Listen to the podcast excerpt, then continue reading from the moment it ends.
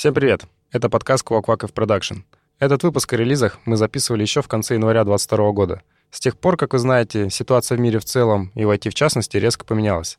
В этом выпуске вы можете услышать об инструментах, которые сейчас недоступны для использования на территории Российской Федерации. Но мы решили все равно выложить для вас этот подкаст, потому что тема стабильной работы продуктов сейчас актуальна как никогда.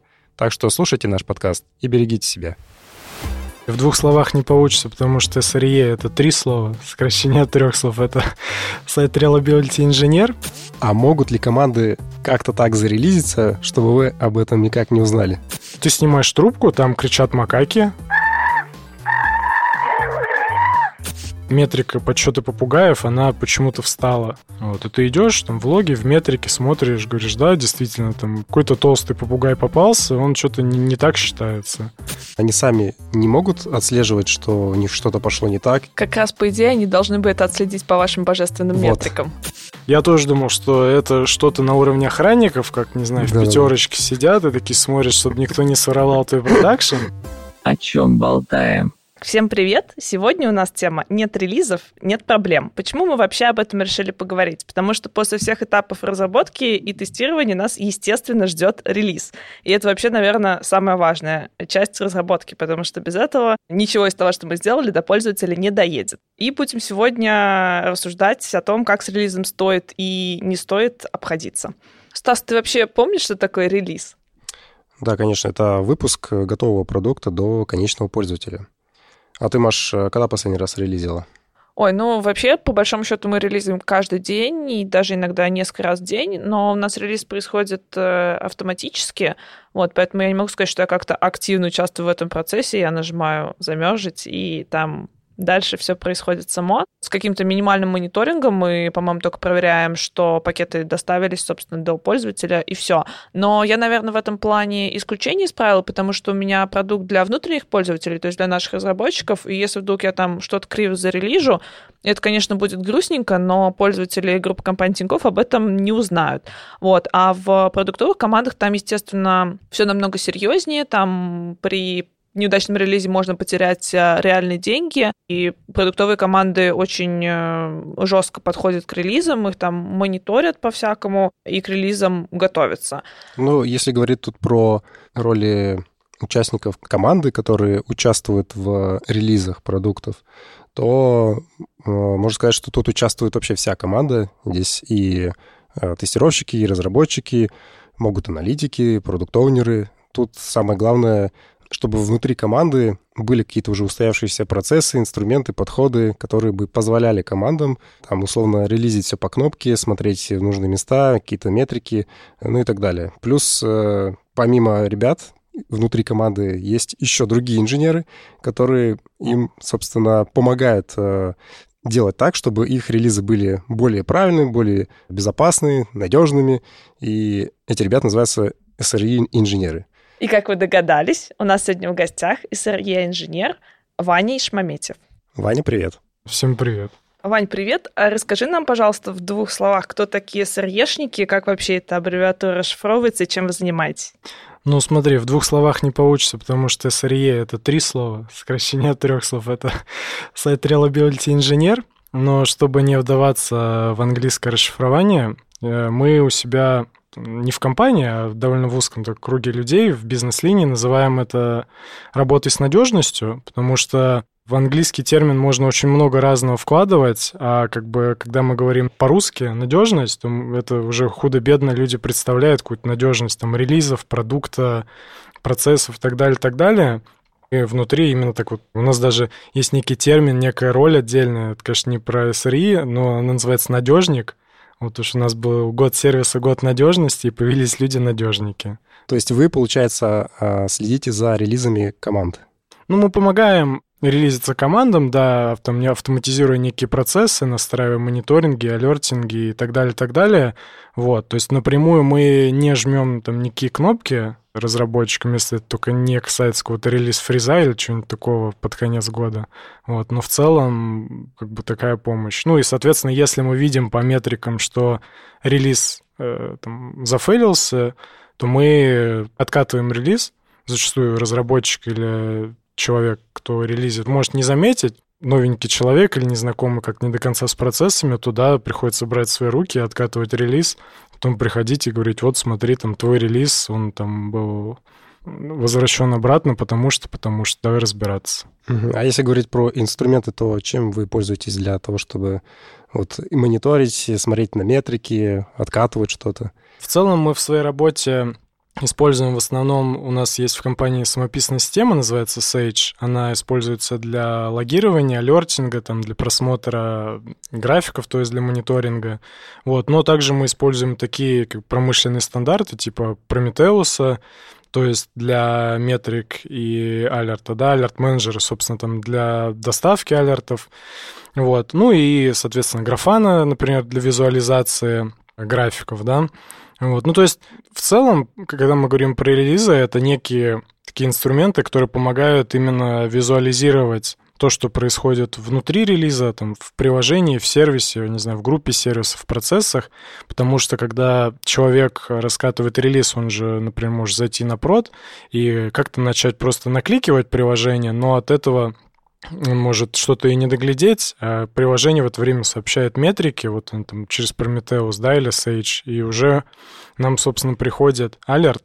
То есть алерт — это что? Некое сообщение, которое человек заранее там прописал по условию, и он там говорит, что если вот такое условие выполняется, то вот сообщи мне туда-то таким-то текстом. Собственно, у нас есть всегда дежурный, он доступен там 24 часа в день и 7 дней в неделю. Ну, то есть всегда, да, это там разные люди, ротация.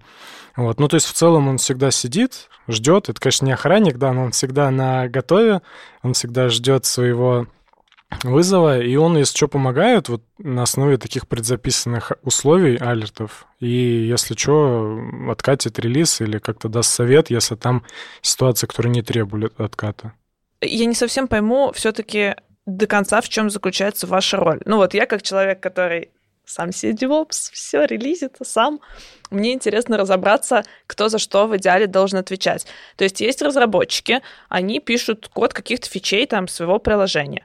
А есть QA-инженеры, они потом проверяют этот код фичей, там автоматизированно, не автоматизированно, неважно, об этом мы там и поговорили в предыдущих выпусках, и, наверное, будем еще разговаривать в следующих а потом дело доходит до релиза. Вот они собрали этот артефакт, который они хотят релизнуть на прод, и что они делают? Они стучатся к вам или они делают все сами, а вы им только поставляете метрики с помощью вот этих инструментов, которые ты сейчас перечислил? Здесь же как э, и с QA, так и с SRE, как бы shift-left, чем раньше некая роль подключается к продукту, к, там, к разработке и так далее, так далее, тем, соответственно, качественнее, лучше будет и процесс, сам продукт.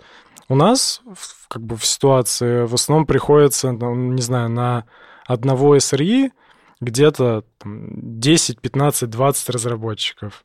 То есть у нас очень в этом плане дисбаланс, как бы и на рынке вакансий, и вот у нас в бизнес-линии.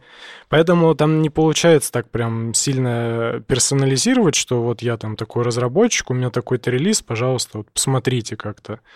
Вот, поэтому это в основном либо какая-то проактивная помощь, то есть мы знаем, что у нас в целом вот все приложения, они там вот, э, там, не знаю, такие метрики там делают, да, такой-то процесс организуют, и, соответственно, команда старается подобрать какие-то оптимальные вот условия, ну, то есть сделать некую серебряную пулю, чтобы помочь как можно большему количеству приложений, при этом не общаясь вот с каждым человеком, потому что такое физически обычно невозможно. Но мы в целом обучением команд занимаемся, чтобы сами команды могли понимать, да, вот это чувствовать момент, что вот здесь можно там какую-то метрику докрутить, и если мы релизим новую фичу, которая, не знаю, там считает попугаев, и мы резко понимаем, что вот метрика подсчета попугаев, она почему-то встала. Возможно, что на проде сломался функционал, точнее, функциональность подсчета попугаев, надо, может, там как-то пристальнее посмотреть. Давай вообще немножко от инструментария перейдем к метрикам. Подсчет попугаев это клево, но подсчет попугаев это продуктовая метрика или это метрика не знаю, там перформанса или вот какого типа метрики вы собираете? Да, на самом деле можно любого формата метрики собирать. В плане подсчета попугаев я имел в виду именно какую-то бизнесовую историю, то есть, не знаю, там количество платежей в минуту, количество там выданных кредитов и так далее, так далее, то есть уже от специфики продукта. Есть и различные там как бы общие стандарты, вот они называются RED, это Request Error Duration, то есть э, запросы, ошибки и время там выполнения. Это как раз-таки, кстати, вот некий такой стандарт, да, который можно один раз описать всем приложениям и, соответственно, дальше уже потом наблюдать. То есть если вот у тебя в предыдущем релизе было там, время выполнения запроса условно одна секунда, а сейчас стало 10, ну, то есть там не так, там команда говорит условно, там, я хочу, чтобы вот там, мой стандарт был 3 секунды, да, ответа. Если он выходит за 3 секунды, значит, что-то не так, значит, обрати вот туда внимание. Вот. И, соответственно, тебе приходит алерт, и он там говорит, э, типа, считаем одно попугая дольше трех секунд, пожалуйста, там посмотри, что такое. Вот, и ты идешь там в логе, в метрике смотришь, говоришь, да, действительно, там какой-то толстый попугай попался, он что-то не, не так считается. Вот. Но здесь, правда, в таком кейсе, если мы говорим именно про бизнесовую часть, да, все равно приходится призывать продуктовых разработчиков, потому что как бы не был хорош вот, э, SRE, как отдельная роль, он все равно зачастую не успевает за там, всеми продуктами, которые вот у нас есть. Опять-таки, да, про такое плохое соотношение, где-то один там, к 15 к 20. То есть следить э, за бизнесовой составляющей, что делает там 30 рук в два глаза, тяжеловато, да. Вот, и поэтому все равно приходится как-то потом разбирать с ребятами, что же там было, как же так. Но в целом зато это закрывает такую больную историю, как все говорят, там, ой, мы не хотим, чтобы нам ночью звонило, там, не знаю, пользователи страдают. Вот у нас, можно сказать, есть такой человек, который страдает за всех, ему ночью звонят. Вот, зато потом он утром и днем отдувается за то, что ночью не спал, точнее, на, на других людях. Метрики, о которых сейчас говорил, это больше какие-то фичевые метрики, ну, то есть те, которые показывают, что функционал твоего приложения работает нормально. А пользовательские какие-то метрики нужно смотреть при релизе? Вот пользовательскими метриками вы занимаетесь? Например, сколько там заявок в минуту? Не стало ли их больше или не стало ли их меньше? Ну вот, да, я как раз-таки этот пример с попугаем, то он и был примерно про заявки. Таким тоже занимаемся, но, то есть, короткий ответ «да». Там, если копаться в специфику, то заявки тоже бывают разные. Там тот же кредит, например, он проходит несколько этапов, и зачастую не так легко, ну, точнее, кредитная заявка, там зачастую не так легко отследить, почему буксанул, потому что можно там написать такой алерт, условно, если 10 минут заявка не меняет там статус с такого-то на такой-то, то вот за алерте. А кажется, что там просто какая-то заявка или там набор заявок, вот они почему-то дольше обрабатываются. Ну, то есть не потому, что процесс плохо пошел, да, а потому что там в любом процессе в плане кредитов там все равно есть какие-то люди, которые вот это рассматривают, да. И вот э, в плане таких пользовательских асинхронных процессов, да, которые сейчас там одно сделалось, через там 10 минут другое, вот тут сложно. Э, ну, точнее, сложнее. Если мы говорим про условный платеж, который вот сейчас ты пульнул, и он тут же выполнился, то тут как бы четко понятно, вот начало, вот конец, их там относительно легко можно посчитать. Опять-таки, если это не размазано по миллиону систем, как это у нас сделано. Ну, то есть все зависит от конкретного кейса, его надо каждый продумывать. К счастью, глобально кейсы не так часто новые появляются. Я почувствовала сейчас в твоей фразе недовольство микросервисной архитектурой немножко. С этим есть какие-то трудности? Да, на самом деле, здесь же даже не в плане микросервисной история. Здесь скорее про то, что у нас в целом довольно такая большая компания, и у тебя, ладно, если бы это были просто микросервисы, так это другие департаменты, другие там системы, языки и так далее, так далее. И вот в нашей реальности зачастую бывает, что запрос твоего сервиса вылетел, и прилетел там куда-то вообще в неизведанное для тебя место, а из этого неизведанного места еще дальше, еще дальше. И зачастую вот такой сбой, он очень тяжело лечится, потому что, ну, как бы все, конечно, хотят верить друг другу, да, что у всех хорошие метрики, алерты, но зачастую бывает так, ты видишь, вот у тебя что-то не работает, и ты понимаешь, что первая система, в которой ты ходишь, это вот такая-то ты идешь к ним, говоришь, ребят, у вас что-то не работает. Они такие, «А это не у нас не работает, это вот у следующего, кому мы прокинули, не работает. Ты идешь к следующему, который не работает. А вот вопрос, вот первые ребята, которые сказали, что у них все окей, это у вторых что-то не работает, они сами не могут отслеживать, что у них что-то пошло не так, и нужно там идти с кем-то разбираться. Они вот ждут, когда вы к ним придете и скажете, что у вас не так. Как раз, по идее, они должны бы это отследить по вашим божественным вот. метрикам. Да. Так вот, э, там же как получается, что если мы рассматриваем такой тянутый процесс, да, который в разных департаментах, там, получается, каждый пишет в меру своих стандартов, своих там, ну, приоритетов. Из-за зачастую может быть так, что у тебя это там суперважный сервис, который ходит не в такой суперважный соседний сервис. И получается, у нас доходит до того, что мы пишем метрики на, ну, точнее, алерты на то, как взаимодействуем с другими ребятами, соответственно, им говорим, что, ребят, что-то у вас тут не алло, посмотрите. То есть в идеальном мире, конечно, все должны сами за собой следить, но как бы в реальном мире пока выглядит, что вот пока не придешь, не скажешь, что так и так вы не работаете. И даже если ты скажешь, так и так вы не работаете, дашь пруфы, тебе зачастую говорят, что там ты не так туда посмотрел, ты тратишь минут 5-10 на доказательство, что все, ты так туда посмотрел. Вот, и говорят, да, действительно, проблема там у нас. Вот. Ну, то есть это еще и про умение разговаривать и не отступить в какой-то момент, когда там видишь, что все плохо, ты там на стрессе паникуешь, а тебе говорят, что я не я, как бы это у вас не работает. В завершение этого блока подведем итоги опроса. Мы узнали у ребят из других команд, какими метриками они пользуются. И по результатам опроса самыми необходимыми команды считают метрику время отклика системы на основные запросы и число основных операций пользователя. Так, время отклика снимает больше 40% ответивших, а пользовательские операции подсчитывают еще 30%. Не забыли и про метрику времени доступности системы во время релиза. Четверть ответивших заверили, что считают и ее, а 20% обязательно анализируют количество ошибок. Были и те, кто честно признались, что метриками не занимаются, ну или, по крайней мере, не в курсе этой ситуации. Таких в нашем опросе 20%. А могут ли команды как-то так зарелизиться, чтобы вы об этом никак не узнали? Ну, в нашем плане нет. Это как минимум потому, что у нас все релизы, они через стандартный этот процесс, и там э, нотификация кидается, что такой-то релиз, ну, такой-то продукт, такая-то версия, вот такое-то время зарелизилась. То есть, конечно, можно это обойти, но тебе придется написать все с нуля свое, и это уже ну, какие-то специальные должны быть диверсанты, которые это хотят сделать. Понятно. Короче, грубо говоря, вы нужны для того, чтобы ребятам не придумывать свои велосипеды, э, использовать какие-то устоявшиеся практики, лучшие практики и меньше ломать себе голову, там, как доставить продукт э, более там правильно, технологически, качественнее и так далее. Ну, как одна из частей, да. То есть вот именно SRE очень такое большое понятие, да, поэтому вот мы, в частности, в основном стараемся на надежности сервисов, ну, туда как бы могут и от DevOps части приписывать различные вот, там диплои, куберы. Вот, как бы, ну, то есть очень широкое понятие. Ты говорил, на самом деле, вот про эту проблему, когда ты видишь где-то баг, приходишь в первую команду, она говорит, что это проблема во второй команде, а она говорит, что это в третьей команде. У нас был достаточно интересный баг такой перед Новым годом, вот как раз в эту тему. Суть в чем? Есть страничка, у нее есть форма.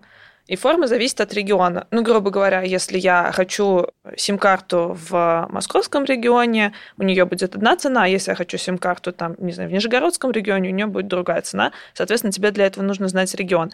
А если мы вдруг не смогли определить регион, а на самом деле это валидный кейс, потому что ну, пользователь может просто у себя в браузере запретить э, определять э, его местоположение, а, то тогда мы какую-то, ну, там, типа, усредненную, грубо говоря, карту, которую мы потом Точную цену мы потом уже на созвоне с пользователем типа, определим. То есть получается, что у региона есть два состояния. Либо регион определенный, тогда он московский, нижегородский, тульский, еще какой-то. Либо регион не определен, и тогда это типа в вашем регионе. И вот баг был в том, что все регионы стали определяться как ваш регион, то есть неопределенный. Это, собственно, вот как раз наши тесты заметили. А мы вот разрабатываем, моя команда, только тесты. Ну, то есть вот никакие приложения вообще, мы вот понятия не имеем, э, где там внутри это сломалось. Но мы видим баг. Мы приходим к команде, собственно, страницы которых воспроизводится этот баг, и говорим, ребята, ребята, у вас, значит, все регионы не регионы.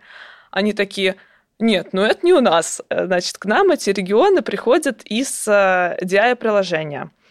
Э, а вот мы приходим в DI-приложение, говорим, ребята, ребята, у вас сломались регионы. А они такие говорят, нет, смотрите, у нас вот даже тесты на это есть. Регион может быть типа определенный, тогда мы его отдадим, а может быть не определен, тогда мы отдадим undefined. Ну и как бы вот эта вот цепочка, она реально была очень долгая. И в итоге, что... А на самом деле, что самое интересное было в этом баге, оказалось в итоге, что каждая из uh, систем, которая работала с этим регионом, она работала правильно.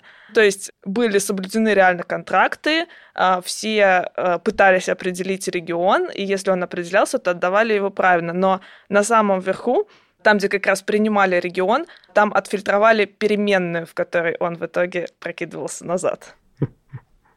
Такая штука. Я думал, сейчас будет история, что там в вашем undefined такая-то цена. Нет, нет, ну ладно, у нас все-таки неплохое тестовое покрытие. Не настолько. Ну, да, ну вопрос, как там именно же на фронте вставляется перемен. Ну, на самом деле, да, интересный кейс.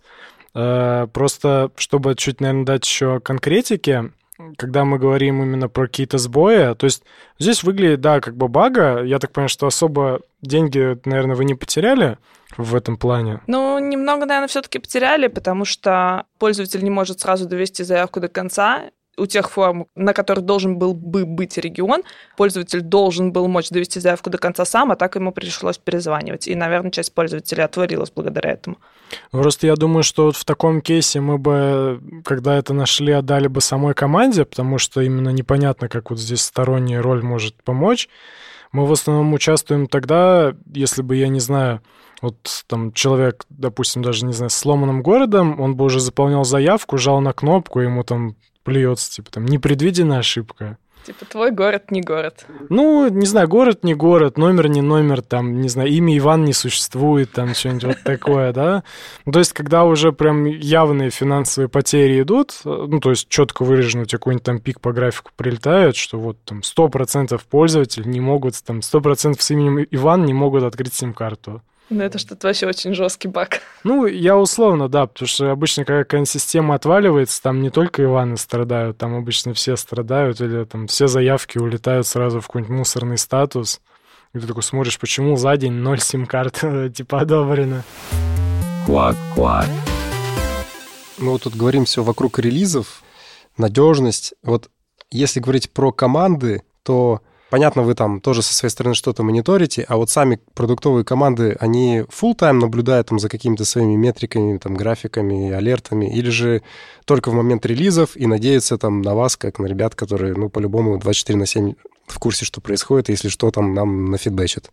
Ну, вообще, на самом деле, хотелось бы верить, что некоторые хотя бы во время релиза смотрят, потому что зачастую бывает такая история, что люди релизят, и там, не знаю, там пустой докер-контейнер, ну, условно, да, и все запросы у тебя в пустышку превращаются. Ты говоришь, типа, как вы смотрели? Они такие, ну, мы как бы на доверии, ну, вот, друг другу. Но на самом деле, как бы, если full time мы говорим про рабочий день, есть такие команды, которые смотрят, да, если мы говорим про full time как вот, условно, тоже 24 на 7, то никто из команд так не делает. Потому что надо понимать, что вот именно у нас как бы SRE дежурным, им идет как бы доплата, да, такая неплохая, за то, что вот ты доступен в нерабочее время. То есть это не так, что ты приходишь, допустим, тебя там собеседуют, да, там фит-интервью, все дела, ты приходишь, тебе говорят, о, а теперь ты будешь там два дня в неделю овертаймить, как бы, ну, типа 48 часов, двое суток сидеть там на телефоне, да, как бы это ни звучало. Ну, за это, получается, да, доплачивают, и вот так как у команд нет этой доплаты, то как бы с командой тяжело что-то требовать, поэтому даже когда мы говорим, вот, не знаю, там, какой-нибудь сбой, не знаю, на платежах, мы такие, а, там, разработчику всегда можно вызвонить, на самом деле не всегда, потому что если задуматься, то разработчик как бы никому ничего не обязан в плане нерабочего времени, и там он может спокойно уже, не знаю, условно, там в 7.02 не взять трубку, и никто ему ничего не скажет. А сколько вот так называемая смена у СРЕшника длится? Два дня или один день? Вот я не знаю, в плане именно стандартов у нас в команде мы дежурим два дня через вот всех остальных. То есть каждый человек по два дня, и вот нас сейчас в команде пятеро, то есть два через восемь. То есть, подожди, вот они вот прям вот начинается у него дежурство, и он типа два дня начиная с этой секунды, должен быть full доступен и смотреть, мониторить там за всем происходящим. Он не спит, чей не гоняет или как? Не, не, смотри, да, вот это заблуждение, потому что когда я сам приходил, я тоже думал, что это что-то на уровне охранников, как, не знаю, в да, пятерочке да. сидят и такие смотрят, чтобы никто не своровал твой продакшн. Чтобы никто не зарелизил тут из-под полы. Да. Чтобы никто не своровал продакшн, это гениально, мне кажется. Вот. Э, ну, я тоже на самом деле как-то так думал, и сейчас, когда я собеседую людей, в целом вот рекламирую эту историю, да, профессию, в большинство людей как раз-таки задают вопрос в плане дежурства, говорят, что мы хотим жить, а не дежурить, да. Вот это, наверное, там топ-1 отказ в плане перехода в новую профессию, да, то есть ты, допустим, бэкэндер, и тебе говорят, погнали в SRE, ты говоришь, блин, я жить хочу, какое дежурство. Вот, я тоже думал, что это про не спать, это про красные глаза и 10 мониторов вокруг кровати. Вот, на самом деле нет. Ну, опять-таки, буду говорить за нас, да, я не знаю, как у кого, наверное, в разных компаниях и в разных отделах может быть по-разному. У нас как это происходит? Дежурство начинается с 9 утра, потому что вот у нас как бы в целом такой довольно дневной бизнес, да, если работает Москва, то как бы рабочий день у всех идет, да, не работает Москва, там полегче сильно. По крайней мере, специфика нашего продукта такая. И, соответственно, вот если предположить, что сегодня понедельник, 9 утра, то, получается, первые сутки ты дежуришь до вторника 9 утра, и твоя смена заканчивается в среду в 9 утра. То есть тут с понедельника 9 утра до среды 9 утра ты на телефоне, да, доступен доступны. Что это означает? То есть у нас хорошая система там алертинга и мониторинга, да, что то есть ты спишь, как обычный человек, там, у себя в обычной кровати, никакой там этот... Тем более удаленка, да, если раньше VPN это было что-то такое как, не знаю... Элитное. Ну, элитное, да, и ноутбук, мне кажется, рабочий раньше был такой, что-то на элитном. То сейчас это такая обыденность, человек приходит, ему сразу VPN настраивают и ноутбук. Вот, ну и, соответственно, как это происходит? Допустим, ты, не знаю, лег там, в 12 спать ночи, и что-то происходит в 3 утра. Наша система понимает, она тебе на телефон просто звонит. Вот, ты снимаешь трубку, там кричат макаки, то есть реально там кричат макаки, такая запись. Вот. Вроде говорят, что обещают какой-то голос сделать, но пока макаки кричат. Обычно, конечно, такой номер сбрасывают, да, потому что он у меня так и записан, бот дежурный. Ты понимаешь, что-то произошло, переходишь в Slack, у тебя в Slack есть бот пейджер называется, и там написано такой-то принять, отклонить.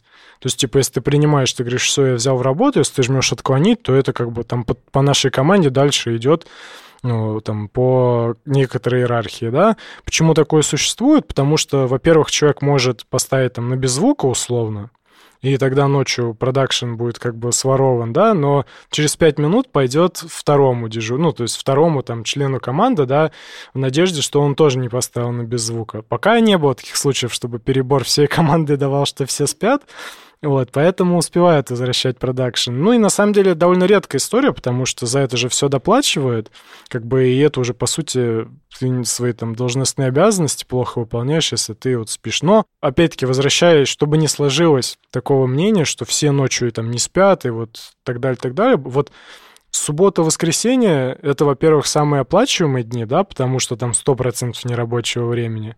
А во-вторых, у нас в специфике, ну вот в нашем Тинькофф бизнесе, да, это самое спокойное время, потому что как-то вот э, юридические лица не особо заходят в личный кабинет по выходным, видимо, тоже отдыхают, да, и вот выходные, то есть у нас там крайне редко по выходным в целом в световой день приходит алерт, а ночью вот выходные это вообще халявное время. А так, ну, бывает, не знаю, один раз просыпаешься, как-то реагируешь, да, там по инструкции, что-то делаешь и ложишься обратно спать. То есть, в принципе, реально даже выспаться.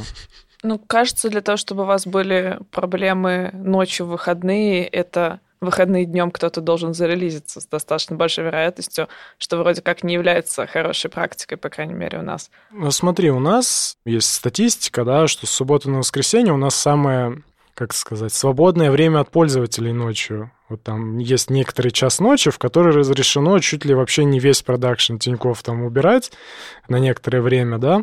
Поэтому, на самом деле, с субботы на воскресенье бывают жаркие ночки, вот как раз-таки из-за того, что кто-то любит что-то жесткое. Ну, то есть мы, нельзя же вообще не релизить ничего жесткого. То есть там, не знаю, не экспериментального, но ты потенциально понимаешь, что вот этот релиз, какой-нибудь там, не знаю, обновление базы, обновление там какой-нибудь балансировщик, он потенциально там может по компании разложить. Когда это делать? Ну, вот в субботу, ночью с субботы на воскресенье. Не, ну балансировщик можно, наверное, еще протестировать, хотя бы частично, ну а базу, да, ну, ну, я такие вот кейсы, которые вспоминаю. То есть самые деструктивные релизы у нас пока вот исторически в это время. Но уже сейчас поговаривают, что как бы мы и компании выросли, и у нас и появились некоторые регионы не в России, да, и в целом не особо понятно, насколько это устоится практика именно субботы ночь, когда у тебя куча часовых поясов. Вот, пока ты в России, ты условно можешь еще пожертвовать ребятами там с плюс 8, по часовому поясу к Москве, вот, а когда уже другие появляются, там сложно. Блин, я, кстати, сейчас вспоминаю, что я когда только пришла работать в Тинькофф, это было в семнадцатом, наверное, году, у нас тоже была распространена практика ночных релизов, и тестировщики прям тоже дежурили, выходили, что-то Да, релизили нас тоже, ночью. да. И это было ужасно. И на самом деле эти ночные релизы вообще не были нужны. Ну, то есть их делали ночью просто потому, что днем типа было плохое тестовое покрытие, не было автоматизации, и как бы релизы были сложные не потому, что они были технически сложные, а потому что, блин, они были нормально не протестированы. И когда это все наладилось, мы спокойно совершенно отказались от ночных релизов, уже ну, несколько лет без них живем, и все нормально. Не, у нас также, просто чтобы не сложилось там плохое впечатление о компании, я про какие-то, ну, реально там сильные обновления. Продукты, понятное дело, релизятся в течение дня, там, когда угодно им, да, то есть, в принципе, конечно, можно и в два ночи релизиться продукту. Вопрос, зачем так долго не спать? Вот. Я здесь говорю именно про какие-то истории, когда, ну, может очень много задеть. Нет, ну понятно, что всегда есть какие-то технические там... Это, наверное, даже не релизы в общепринятом понимании, а какие-то глобальные обновления. Ну, обычно, да, там условные инфраструктурные работы, которые и протестировать не так, что легко. Тем более под нагрузкой. Это же все у нас как бы инвестиции есть, и вот физические лица, там уже 20 миллионов клиентов. Там, мне кажется, ни один тест тебе не позволит прям достоверно наиграть, что произойдет, если ты решишь вдруг внутри дня это обновить.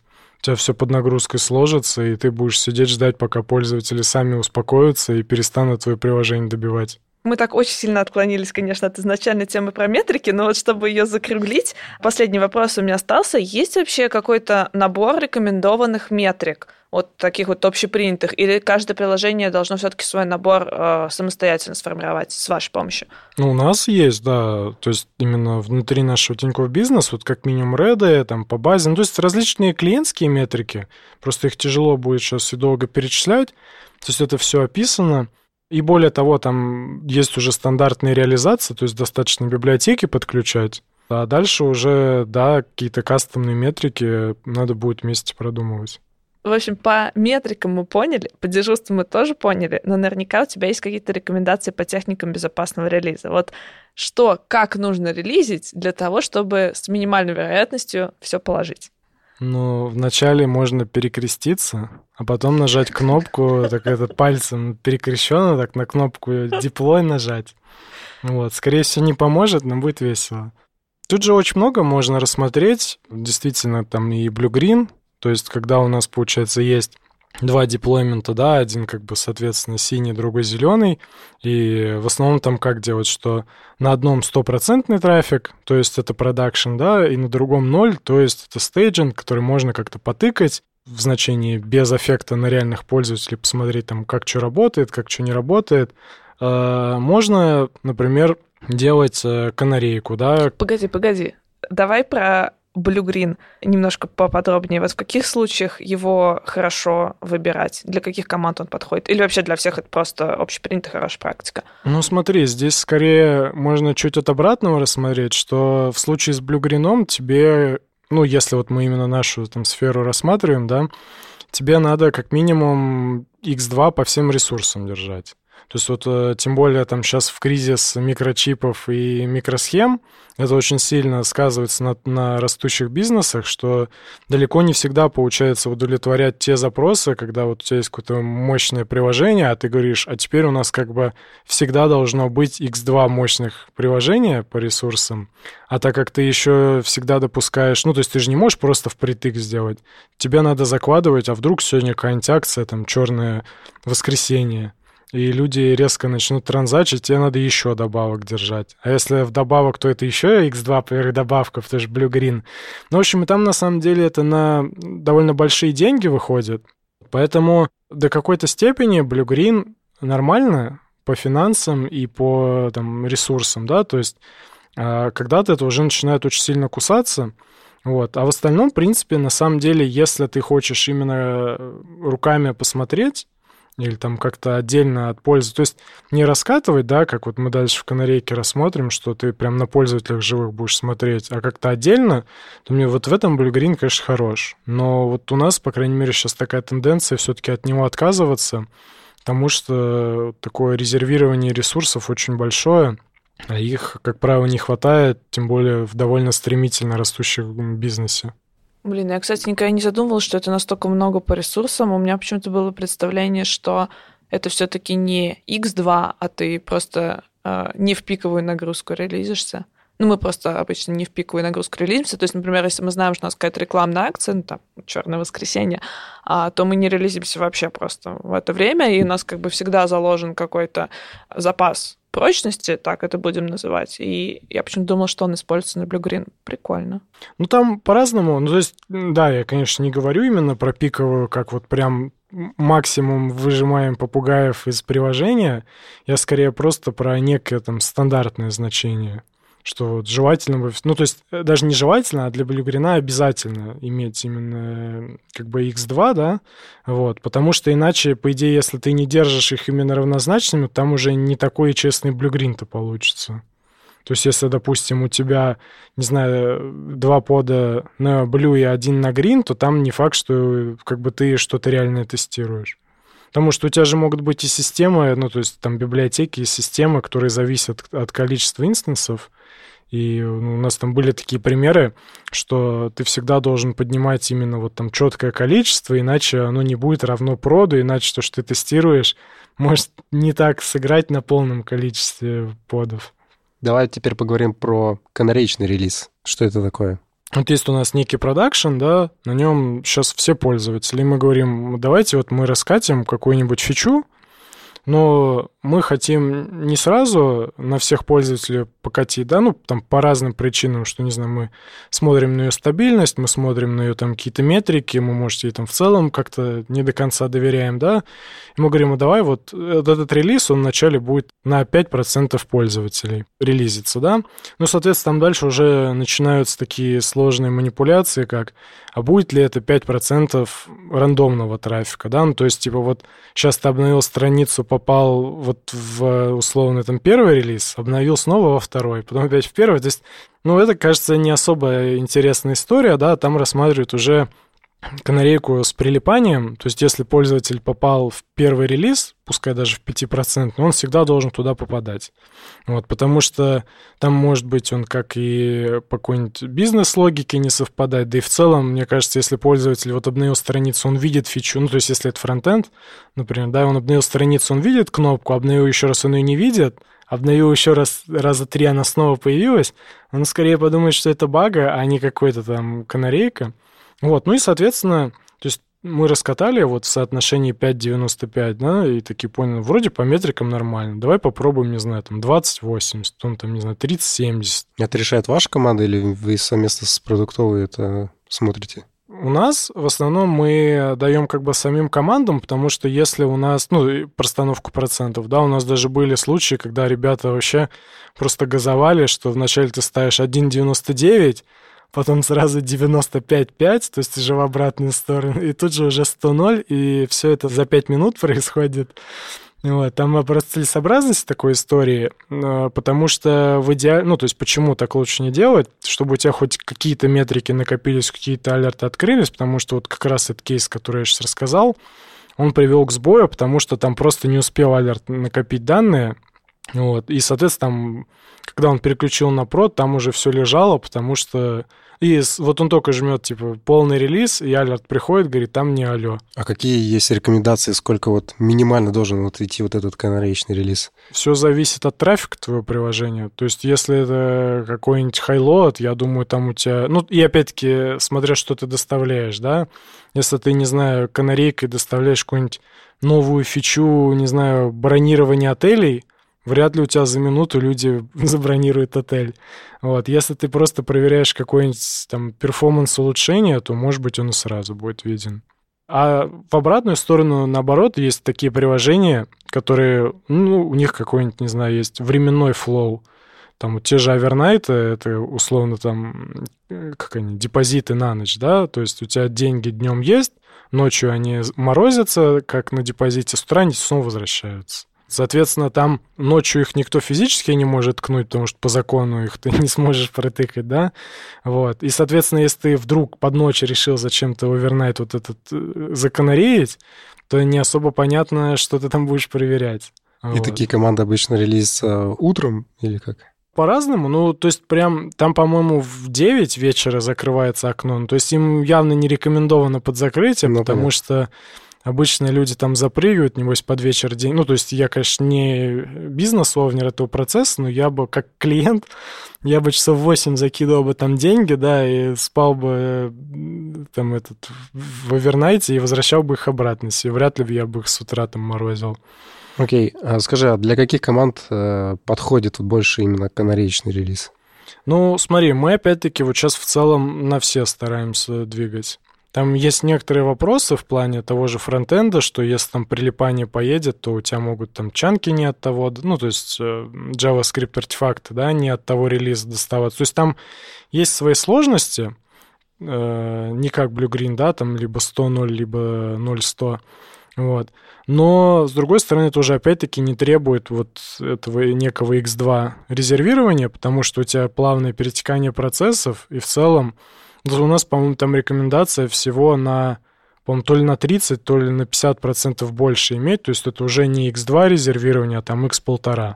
Мы уже чуть-чуть экономим. А как бы в рамках компании это довольно там существенная экономия. Ну, то есть мы не рассматриваем канарейку, когда ты выкатил 0,100 и, по сути, получил блюгрин и сироп тыкаешь. Мы говорим про канарейку, где хотя бы, не знаю, 1,99 ты начинаешь. Вот, и здесь все-таки требуются уже, мне кажется, другие подходы по тестированию. Потому что если ты 0,100 катнул, ты можешь сидеть неделю, там, как бы тыкать пяткой, не знаю, левой ноги в стейдж, да, и смотреть, как он там, что, как он настоялся. То в плане канарейки тебе надо сразу как-то понимать, что вот этот там у тебя стабильный мастер, и давай все, едем. Может, там уже сразу со временем, ну, то есть ставить условный таймер, да, что вот через час хочу 100% и уходить там пить кофе. Ну и кажется, еще, наверное, по алертингу нужны сильно другие подходы, потому что, ну, вот у нас был такой случай, у нас нет канарейки, вот, но есть алертинг на все приложение, которое мы как раз блюгрином выкатываем полностью, но при этом в приложении а, есть достаточно разные типы трафика, там, типы пользователей. Алертинг мы изначально настраивали, а, исходя из общего трафика приложения. То есть, грубо говоря, я там не помню уже цифры, но, грубо, если, допустим, полпроцента мы задели, то вот алерт во все чаты. А суть в том, что э, если у тебя бак воспроизводится только на определенном типе трафика, там, на определенных пользователей, у тебя эти полпроцента могут как бы неделю накапливаться, а на самом деле ты типа всю неделю этим пользователям там ничего не отдавал. И тоже кажется, что с канарейкой вот это вот очень такой тонкий момент. Ну, в этом плане, да. Тем более, если там такие флоу. Но здесь скорее, если я тебя правильно понял, там некая фича, которая в целом только полтора процента получают. Или вот Нет, от трафика. как раз-таки фича на всех, но типа фича может быть сильно кастомизирована. Вот она на всех страницах примерно одинаковая, а на небольшом количестве страниц она сильно кастомизированная. И если вот это сильно кастомизированное отваливается, соответственно, трафик на сильно кастомизированную, он очень маленький. Ну да, здесь уже, получается, действительно надо. Ну, как бы мы стараемся не завязываться именно от какого-то процента на трафик, потому что у нас такая модель как бы посещения пользователей, что вот у нас где-то прайм-тайм 9-10 утра по Москве, и потом оно уже как бы идет вниз. То есть, получается, у нас где-то там до 7 утра почти никого нету в приложении, и после там 9 вечера тоже никого нет в приложении. То есть у нас вот такая модель практически рабочего дня в Москве, ну там чуть смещенного рабочего дня в Москве, вот, и, соответственно, вот в прайм-тайм полтора процента и полтора процента в три ночи, это прям, не знаю, 15 тысяч клиентов и полтора землекопа, которые вкладку в браузере забыли закрыть. Ну да, вот это вот все учесть, конечно, достаточно сложно. Ну, и если вот как раз-таки команда хочет себе, допустим, вот перейти с блюгрина на канарейку и учесть все вот эти сложности, она может прийти к вам за советом. За советом можно прийти, вопрос, какой вопрос задать, то есть чтобы получить какую-то консультацию, потому что там же на самом деле в плане метрика мониторинга-то, ну, ну да, там можно версию, конечно, писать в алерт и все такое, но мне кажется, здесь скорее вот именно вопрос будет насколько мы в целом доверяем такому релизу, что мы откуда-то его сразу из мастера пуляем без этапа, что вот там сейчас туда пойдет человек, и он проверит. А почему обязательно без этапа? Может же быть и то, и другое. Ну, то есть и этап есть э, тестирования, когда мы основное все проверяем, но при этом и раскатывать мы хотим не сразу на 100%. Ну да, ну я же говорю, то есть мне кажется, даже если мы на процент выкатываем, то есть вот 99% живет в старом релизе, один в новом, мы же все равно должны доверять хотя бы до такой степени, что вот мы там не стесняемся показать этот релиз этому проценту, потому что, ну, как бы в голове такой думаешь, блин, ну, один процент там не так много.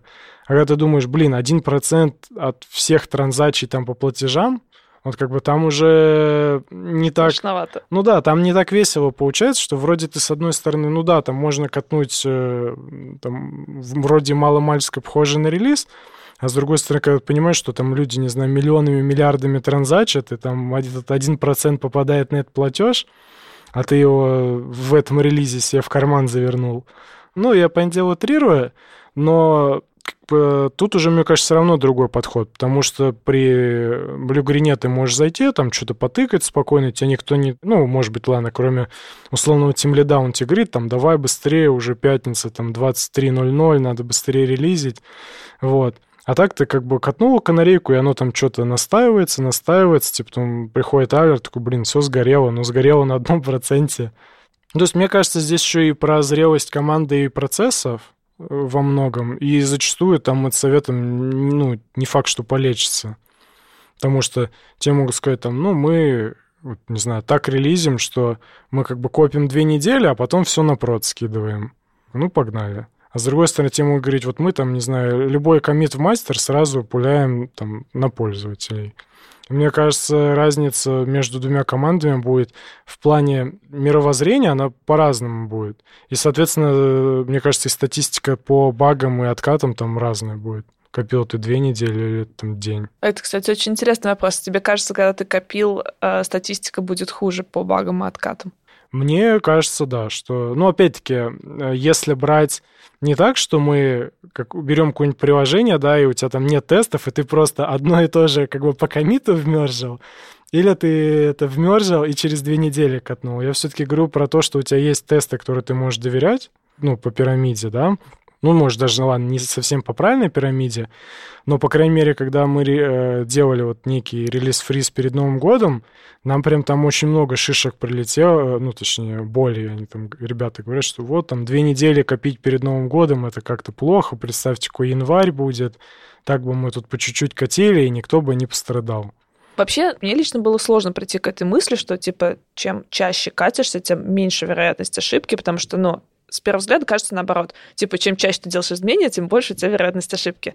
Но на самом деле, поскольку изменения у тебя очень маленькие, я вот с тобой согласна, что для того, чтобы просто реализовать вот эту вот возможность, типа, катить постоянно, каждое обновление на э, тебе уже нужно выстроить какой-то свой а, процесс обеспечения качества так, чтобы оно было мало-мальски приемлемым. Стас, а ты как думаешь? Я думаю также, что релизить чаще э, маленькими такими инкрементами, да, намного выгоднее для команды в целом, чем катить очень редко, раз в полгода огроменный релиз и потом огребать за него. Но при этом катиться в январские праздники я пока не готова. Это да. В январе нужно бокальчики, мандаринчики, селедочка, Дед Мороз. И на этом интересном моменте, чтобы не запутаться во всех техниках релиза, мы, пожалуй, сделаем паузу. Об остальных менее распространенных техниках слушайте в нашем следующем выпуске. Также мы еще обязательно поговорим об откатах и постмартумах. А на сегодня пока. Пока. Quack. И продакшн.